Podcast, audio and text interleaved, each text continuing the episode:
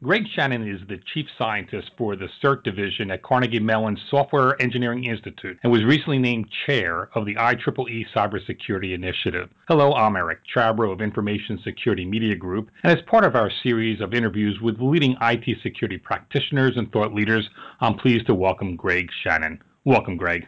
Thanks for asking me to join you today. It's great having you. In reading your biography on Carnegie Mellon Software Engineering Institute website, a phrase grabbed my attention. Twice it cited the term science of cybersecurity. What makes cybersecurity a science? Uh, well, the challenge has been that it hasn't been particularly scientific. Security has evolved primarily as a mathematical and an engineering discipline, and the notion of science, the notion that there's a uh, an uncertainty or a something we don't know how to quite model correctly, is a fairly new way of thinking about the challenges you know, clearly, engineering and math has not made cyberspace secure and private. We're looking at uh, you know more scientific approaches to understanding the problem, particularly in, in how humans interact, uh, as well as just the general unpredictability of the internet. Can you give a couple examples? When you ask people to follow a policy, some people follow it and some people don't. Which policies will people follow in a reliable manner? Another issue is when you ask uh, developers to write programs, some will write programs that are secure and they will be diligent in how they write them, others won't. Another example, you ask operators to perform as a team to defend a network and respond in a timely manner to threats and properly prioritize uh, those threats. Some teams do that well and some teams don't do that well. So why is that? And what do you need to change, you know, in terms of how you're organized, in terms of the technology, in terms of the training, and so on. How is that information going to be shared when you do discover these things? From a research point of view, is to identify the, the basic principles. Here at Carnegie Mellon University, there's on campus, there's a variety of efforts going on to understand how people think about privacy, for example engineers in the past have assumed that people want to make privacy decisions and they know how to make, you know, if they're asked a privacy question, they know what it means. The research is showing that it doesn't. It's important to get that information out into the open literature so that security engineers, privacy engineers will understand, well, here's how people really work and here's how they're really going to look at the questions that you're asking them. For those unfamiliar with the IEEE Cybersecurity Initiative, take a few moments to describe what it is and what is its goals. It's a new initiative. IEEE invests in one to three new initiatives every year. This one is focused on creating artifacts of engineer, you know, engineering artifacts, so pieces of code, specific guidelines, some experimental platforms that we would use as a, a way to interact with the community and advance the state of art in uh, security and privacy one of the real challenges in security is being able to do essentially controlled and repeatable experiments, but even just getting the code to run the same way in a way that multiple people can try it out from different research groups has been a real challenge. Part of the initiative's goal is to, support that type of engineering, to provide common tools, and then to look at how do we educate a broader community uh, outside of what one might call just an academic or a training uh, environment. Let's turn to a little personal notes now. You earned a BS in computer science from Iowa State University with minors in mathematics, economics, and statistics, and an MS and PhD in computer sciences from Purdue University. Obviously, computers were something you were interested as a youngster. What attracted you to computer field, and how did that evolve into interest in cybersecurity? Boy, no one's ever asked me that question in a while. I think it's that it's that bridging of the mathematical side with the engineering side. You know, there's a theory of computation that talks about uh, what's computable.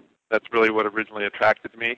But in the broader realm of, you know, you're in an economic system, you're in the real world of engineering, the real world of people, making that all come together and provide uh, something meaningful is hard.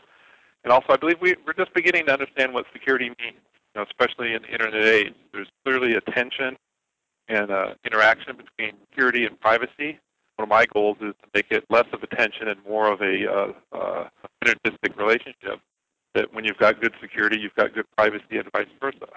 And so that kind of hard problem is really what attracted me. Well, what do you consider your greatest accomplishment as a professional? I think being able to tell the uh, the CERT story and uh, connect the work that we're doing to bridge the gap between the academic world, the research world, and the opera operations world. I work at a federal research and development center. and being able to sit there at that nexus and tell that story, uh, whether it's the policymakers, the, my fellow technologists, to my fellow researchers, you know, that's where I see, see my success. You've had a storied career. Do you still have professional dreams? of course. And what are they? I think the opportunity to work more closely with policymakers uh, is a priority, uh, especially as you know on the international scene, cyber becomes part of the, uh, the policy discussion going forward. Know, how countries are going to deal with sovereignty issues in cyberspace, and how security is going to enhance that or degrade you know, nation sovereignty is, is a hard is a hard problem. You know, much like 50 years ago, the whole discussions about you know what does nuclear weapons, what do those mean? What does nuclear power mean? Is that a good thing? Is that a bad thing? And how do we uh, deal with that from a policy point of view? Obviously, no simple answers at the moment. Nope. To succeed in uh, cybersecurity, as you know, uh, one needs talent, be hardworking, be smart and creative. Is there another characteristic someone in the field needs that people usually don't think of? Um, to be contrarian uh, is what I find consistently amongst my peers uh, in cybersecurity. Is have to be thinking about how will this technology work if I do something that the designer of it didn't think of. So why why is that important? Well, certainly that's the way the adversary is thinking in terms of uh, coming up with new attacks and new threats.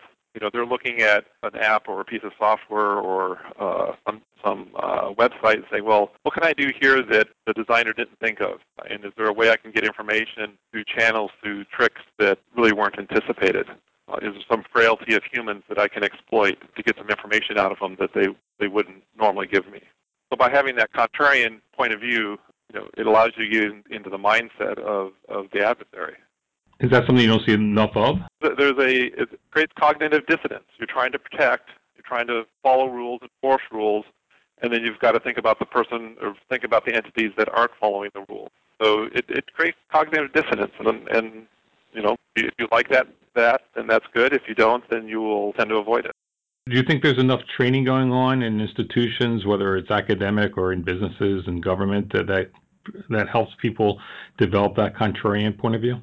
No, I don't think so. You know, my simple example for at least computer scientists and people who are going to write software, the first program you, you write is typically it's about making it just work. It's not about making it secure. Early in their education experience, three o'clock in the morning, my program finally compiled. I finally got some bugs out of it. I can finally go to sleep. Security wasn't on their mind, and so it becomes a very visceral training of just get the code to work. Now that has real benefits. It creates uh, compilation of apps uh, in, you know, for mobile phones. It creates the internet, but it also means that security isn't thought of until Greg figures out how to break it. Fascinating. Well, thanks, Greg. Thank you. I've been speaking with Greg Shannon, Chief Scientist of the CERT Division at Carnegie Mellon Software Engineering Institute and recently named Chair of the IEEE Cybersecurity Initiative. For Information Security Media Group, I'm Eric Chabrow.